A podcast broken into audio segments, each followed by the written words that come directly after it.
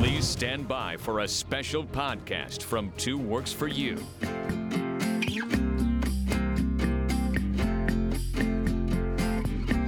And welcome to this podcast from Two Works for You. I'm Chief Meteorologist Mike Collier. We're glad to have you here once again today. And we are going to be talking to Nick Kaufman from EMSA, uh, who is a paramedic. And he is going to tell us the daily life of a paramedic and kind of some of the things you've always wanted to know and you thought about uh, when you see an ambulance flying by. We're going to speak to Nick. And we, of course, have meteorologist Brandon Woolley alongside with us today. Uh, welcome, gentlemen. Oh, thank you very much for having me. Thanks, Mike.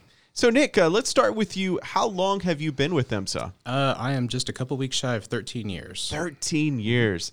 Now, you know, ever since you're a kid, you're always enamored by the sirens and, and the flashing going by. As a kid, it's the natural, oh, that's really cool to look at. But as you get older, you realize that, you know, there's potentially a life threatening emergency as that vehicle goes by. Uh, kind of give us a description on some of the experiences you have with on maybe on a typical call each day. Uh, sure. I mean, when you when you get the call come in, um, it, it sort of there's a computer mounted in the truck. We call it the MDT, the mobile data terminal. Um, as someone is on the phone with 911 and they're getting information, that that information gets pumped to you in real time. So you get just a little piece of the puzzle at your time. You know, it starts with sometimes just a general, like an intersection or a general area. Then gotcha. you get the address, and then you'll get the nature of what's going on, and it kind of unfolds a little bit at a time. And so, you know, sometimes it, it can it can get your blood really going as that story starts to come through, or sometimes when you realize, like, you know, I usually have more information by now. There's something going on that on the on the phone that I'm not hearing that maybe there's there's too much information. Maybe someone's too upset or excited and they can't get the words out. And so you're you're kind of walking in with a guess as opposed to you know maybe a little bit better prepared. So it can it can be anything from something very very minor to obviously very very life threatening so i call 911 mm-hmm. a 911 operator. Uh, obviously answers you know fire police or medical uh, mm-hmm. yeah medical. And uh, you know at 911 I, I need medical advice how soon after that are you notified or pinged that within 30 seconds. Usually wow. the first thing this is EMSA what's the address of your emergency?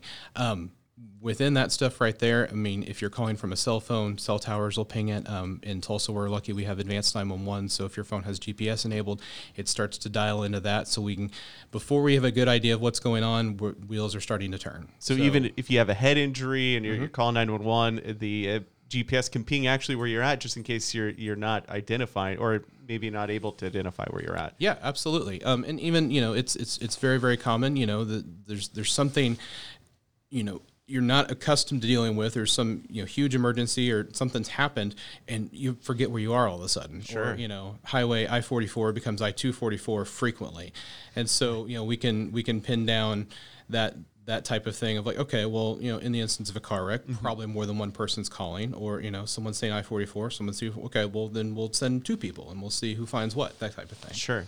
So okay, so we're going through the kind of walking through the process of the 911 call, your response. You know, I've called 911 within 30 seconds you're notified. Mm-hmm. At what point in your brain does it trigger that adrenaline rush like, "Oh boy, here we go." Um, usually when the nature of the call pops up. Gotcha. When we start to actually get an idea of what the emergency is. You know, is this someone having chest pain? Is this someone having a breathing problem? Um, is it some type of injury or a collision? And then those notes will start to come in for. If it's a motor vehicle accident, how many cars do they think are involved? And kind of get some descriptions of a direction of travel. Um, you know certainly certain times of day and certain weather conditions and everything you know if it's a if it's a you know slick weather and it's somewhere up on the highway we know it, it could be bad. If right. this isn't the first one it's it's one of several to come.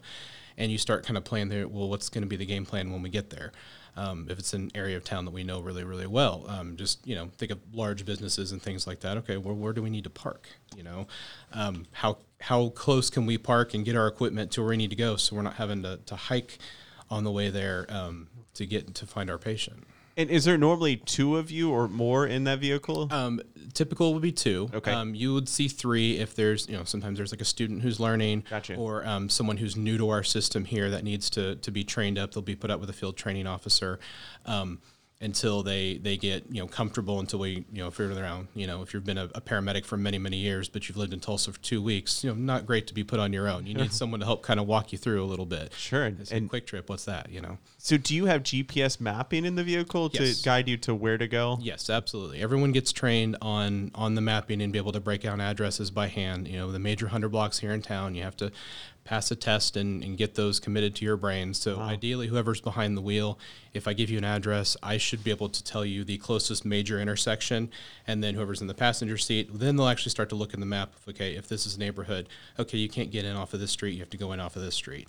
Um, and if it's a you know newer construction or sometimes this maybe something doesn't make sense or an area maybe just you know on the outskirts of town that we don't go to as often for some reason or if it's um, I said, new construction. Sure. Um, well, then you know you can call the dispatch center. Hey, you know, on the radio and just look. I I need you. Let me drop down to a side channel. I need gotcha. you to walk me in for a little bit. Or um, in those large, maybe an industrial complex, will say, hey, you have to come in this way. This is the one gate. Gotcha. So someone will walk us through that way. Now, on a side note, on a normal day, do you know every shortcut then? uh, you have to quiz me. I know a lot of them. yeah. I doubt I know all of them. Though. Sure. And I have definitely been proven wrong of ones that you know we thought were there that weren't. So.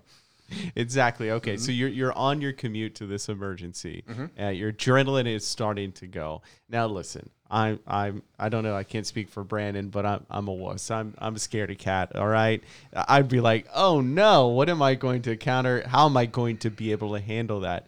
What is your thought process when you're heading towards that emergency? Um, a lot of those is, I mean, especially when you when I was new out of school, you know, we've got a, a great um, resource of standard protocols that we use. Our, our medical director's office sets that, hey, when you're in these situations, these are kind of the guidelines, and it's medications and and you know sort of algorithms to work through. So I am not above if it's something I haven't thought about in a little while, just go ahead and refresh.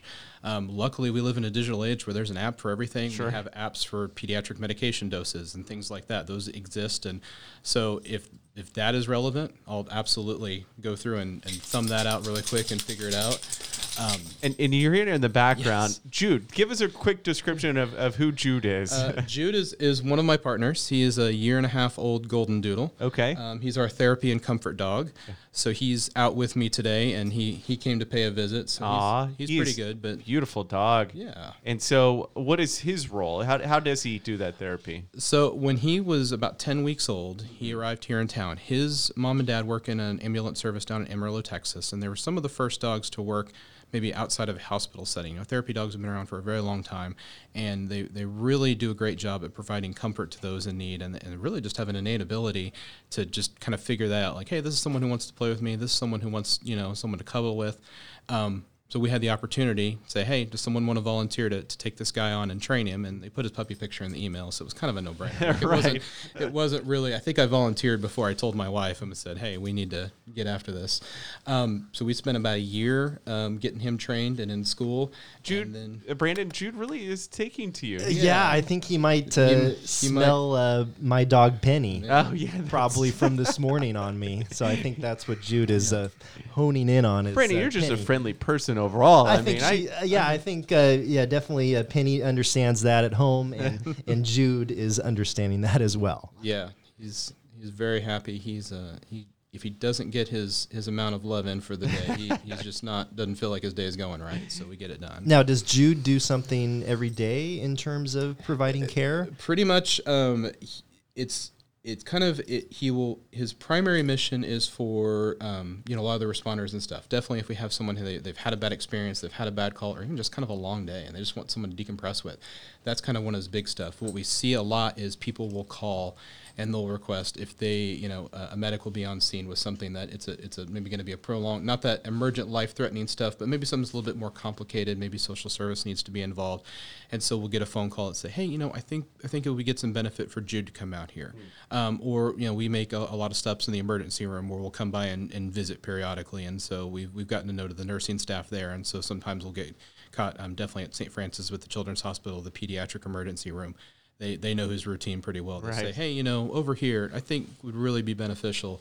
And then he does what he does best. He he gets in and brings a smile to people's face. So it's very cool. It's kind of a new thing. That's great. So get back track. You're mm-hmm. you're arriving to the emergency destination. Sure. In your mind, what's your first thing you need to do? Um, one of the first things they kind of drill in in school is just that that you know, um, you know BSI scene safe body substance isolation, sometimes called universal precautions. I forget which one's more current, um, and then scene safety. When you pull up and you start to put the, the truck in park, is is it safe for me to be here right now? Okay. And that can mean a, a lot of things. It could you know it could be in the, the crowd.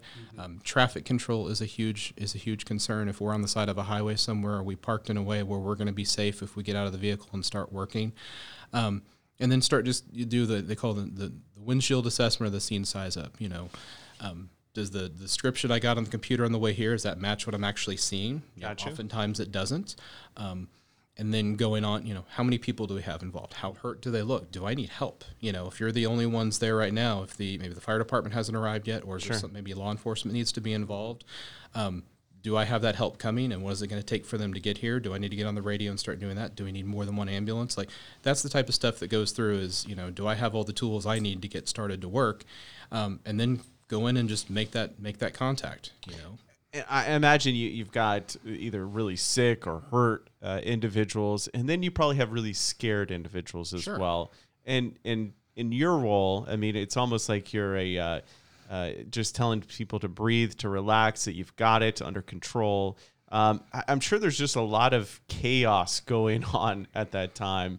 It, does it ever get uh, a little too overwhelming at all? Um, there, everyone has probably had that situation. Generally speaking, we, we do a really good job of, of kind of keeping we you know we trained through kind of a drill and sort of a process, and I think just naturally everyone sort of develops their own style of like, well, the first thing I do is you know I'm, I'm just a few feet away from you, but I can see like you've got good color in your skin. You don't seem to like you have your trouble breathing. You don't I don't see any panic or anything in your face. So I realize like you're probably doing okay, right?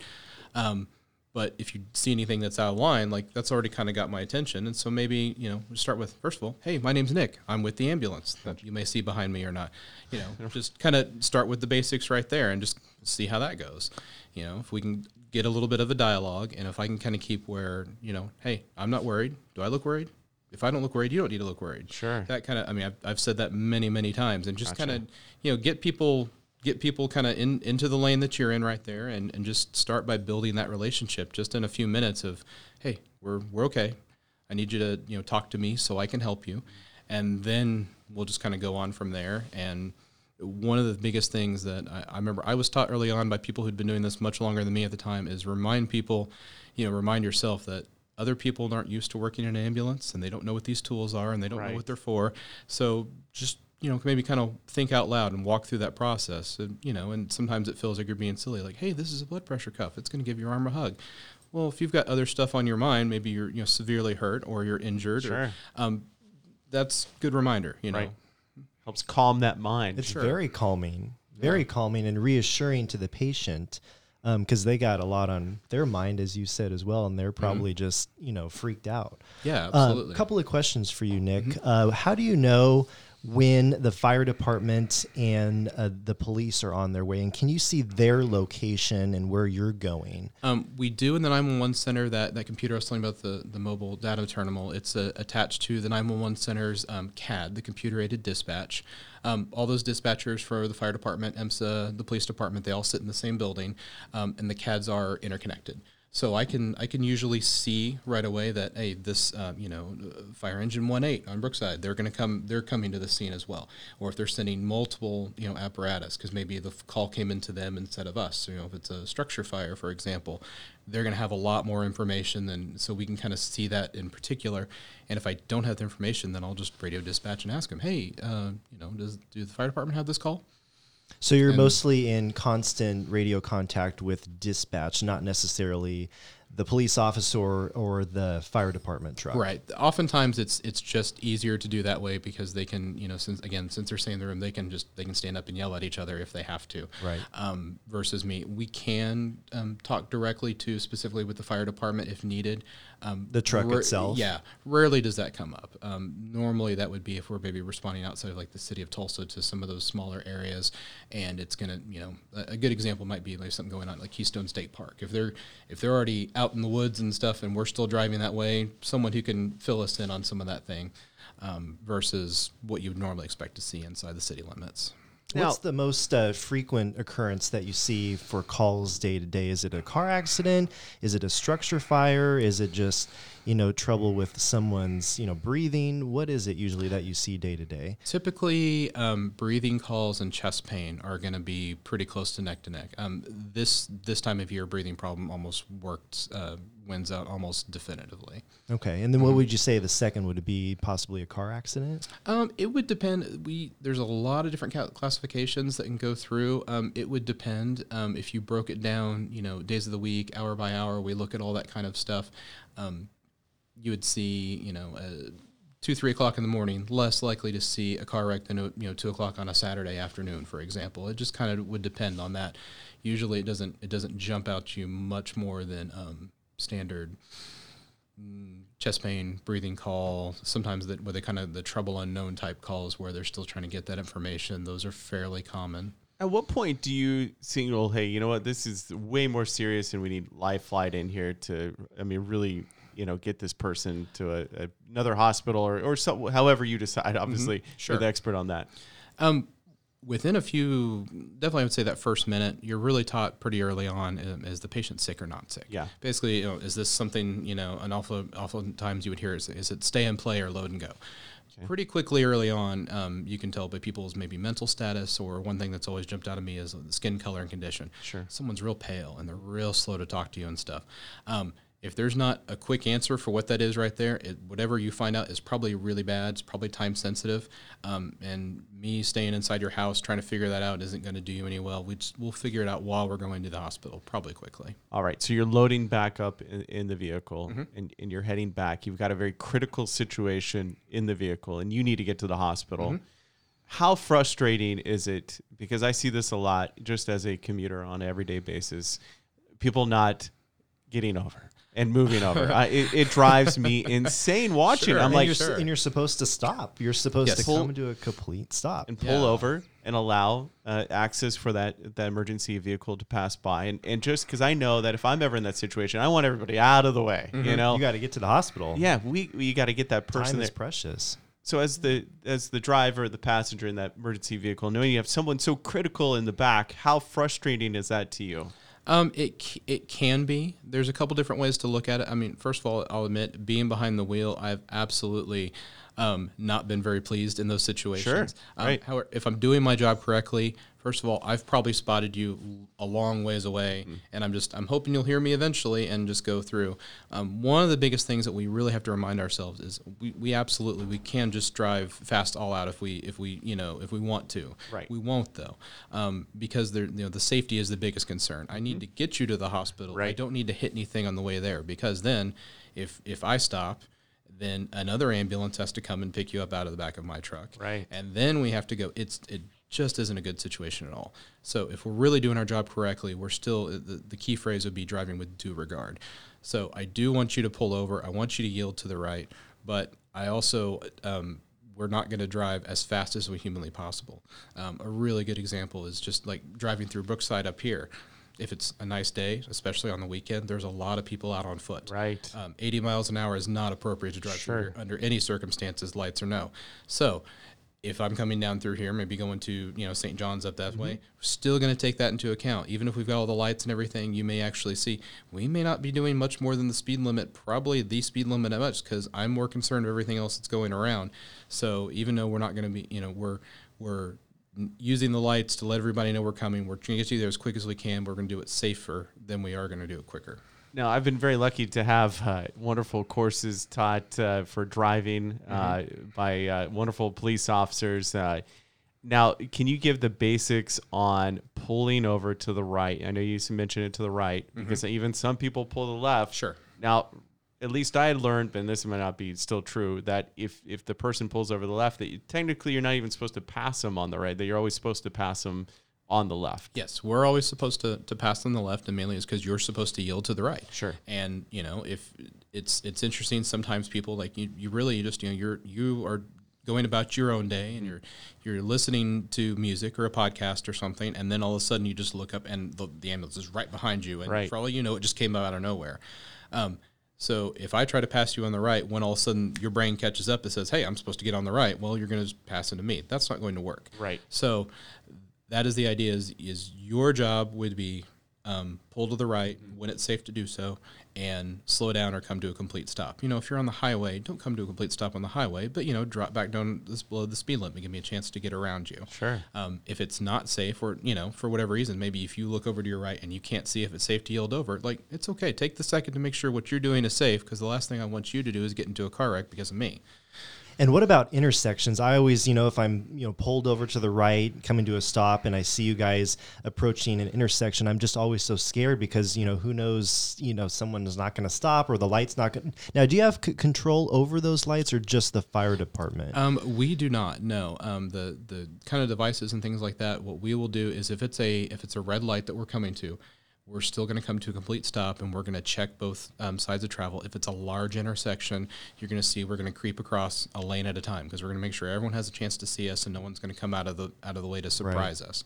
Um, and that even if it's a green light, we're still going to check that as well, especially if it's maybe you're downtown, all those larger buildings, and it's what we call like a blind intersection. I'm going to make sure that there's no one coming before we're going. So that does get a lot of people's attention sometimes. Is they'll see the lights, they'll see the siren, and then they'll see us stop at the intersection. Like we're just making sure everyone saw us, making sure that I see everybody, and then I've, I've checked all the cars and see that they're not moving anymore, and that there isn't, you know, somebody who's maybe, um, you know, they were three cars back and they didn't see, and they're like, why is everyone stopped? And they want to say, all of a sudden they're going to go around.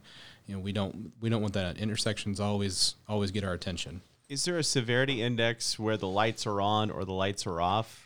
Uh, I mean, are you sometimes transporting someone even though the lights aren't on? Oh yeah, most of the time. Okay. Most of the time, if you see us with lights on, more often than not, there's not a patient in the back. We're going to the scene. Gotcha. Um, it's it's relatively uncommon that we will um, transport people to the also emergent status. I, if I was to take just a computer shot in the dark, it's Sure. about twenty percent of our transport. Okay. Um, and that goes to say we're, we're capable. We have a lot of abilities to treat people um, while in their home. We've got a lot of medications. The biggest things that you would think of is stuff that's time sensitive. Um, severe, you know, multi-system trauma. You know, that's a time-sensitive thing. They need surgeons. They don't need paramedics, so Right. they need to be in a hospital. Um, things like heart attacks. You know, time is muscle is the big thing. That's a time sensitive. Stroke would be another one. So any things like that where we can tell that there's a, a clock ticking or if it, you know, maybe that indeterminate medical, I don't know what exactly is going on, but I know it's not good. And you're showing, you know, maybe signs of what we call like decompensated shock. Your body is no longer compensating for whatever's happening to it. It's starting to decompensate. And so we need to get you to the hospital. Um, but for a lot of things, even like a breathing problem, a good example. You know, we've got you know nebulized medications. We have you know I, IV steroids, and so we can we can take the nice you know what you just say. We're going to take a nice easy ride. I'm going to do a lot of stuff on the way, and then if something you know something changes, maybe the medications aren't working like they're supposed to. Okay, well let's turn the lights on. Maybe we just need to go. Right. So your goal is to keep them stable Mm-hmm. till you get to the to the hospital, and you have all the tools in there to, to do that. Mm-hmm. That that's really cool, and that's also reassuring to know. You know, you, it, and it's so good to have you on here today, kind of walk through this, um, because you know you, sometimes you bring guests on, you don't know where it's going to end up. Mm-hmm. But I have to say, this is one of the most we've done weather ones, but this is the most interesting podcast we've had to date. my, in think- my humble opinion, I think so. Yeah, and so we really appreciate Nick coming in, and also Jude, the EMSA service dog. It, it is really great, Nick, what you do. And I've got one more question for you, and that is, uh, you know, look, in severe weather modes, it's stressful. Oh, yeah. um, it can be uh, where it can wear you down uh, over time. Especially last May, I just we were just Oh yeah, I can imagine. Yeah. and you get in that adrenaline zone too. What about yourself? How do you take care and how do you decompress after? Because you deal with ten times worse than what we're dealing with. You you are there on the ground helping those people out. How do you decompress from these type of crazy uh, situations you come into? one of the biggest things that, that we tell people to do is first of all take the time to decompress. You know i said earlier that we're really good at in the moment you know taking those feelings and emotions and kind of putting them in the cabinet so we can get a job done. One thing that we're not always so good about is going back and you know going through those emotions and those feelings at a later time. Um, so taking that time to decompress um, i always recommend everybody if they're if they're brand new to the field something like that get yourself a good hobby that's not medical related. You know have a good friend group that's not medical related. You know, Right. hang out with some people where you don't and because i promise if you get five or six medics in the room regardless of that we're just going to talk about work. Yeah, like yeah. it's just the way it works. I'm sure most people are that way. Right, so yeah, going on to that um, i'm fortunate my wife is not at all in this field. Good. so i can go home and we have we can just have a completely unrelated conversation. I've had an off day. She- i can just leave it at that. It's like i've had an off day. Do you want to talk about it? Uh, ten minutes. You know, let me get changed, let me get out of my uniform, Let me take a shower, then we can talk about Sure. it. That sort of thing. Right. Um, exercise is huge. That's amazing. I mean, just get it. You know, all those all those pent up feelings and all that stuff.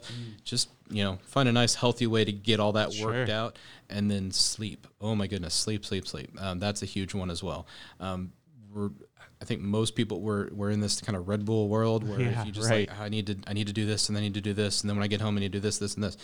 Um, book out the time to get some extra sleep and get you know make sure those decision making processes have a chance to kind of reset. You know. All great advice, even for normal day life uh, scenarios Yeah, as well. absolutely. Well, Nick, it's been an honor to have you here, and thank we you. appreciate you, you. You know, I, I I love seeing you here. It's just one of the things. I just hope I don't see you at work again. Sure. you sure. understand that? Understood. No offense taken. Yeah. Hopefully, it's it's off the clock and and not uh, with the uh, lights coming on and helping me out. But I know that I'm in good hands if that was ever the case. So thank you very much, Nick, I for joining us it. Thank you very much Thank for you having me. I had a great time. And of course, that is uh, Nick Kaufman with the EMSA uh, here in Tulsa. They are the first responders to any medical needs, and we appreciate them greatly for joining us today.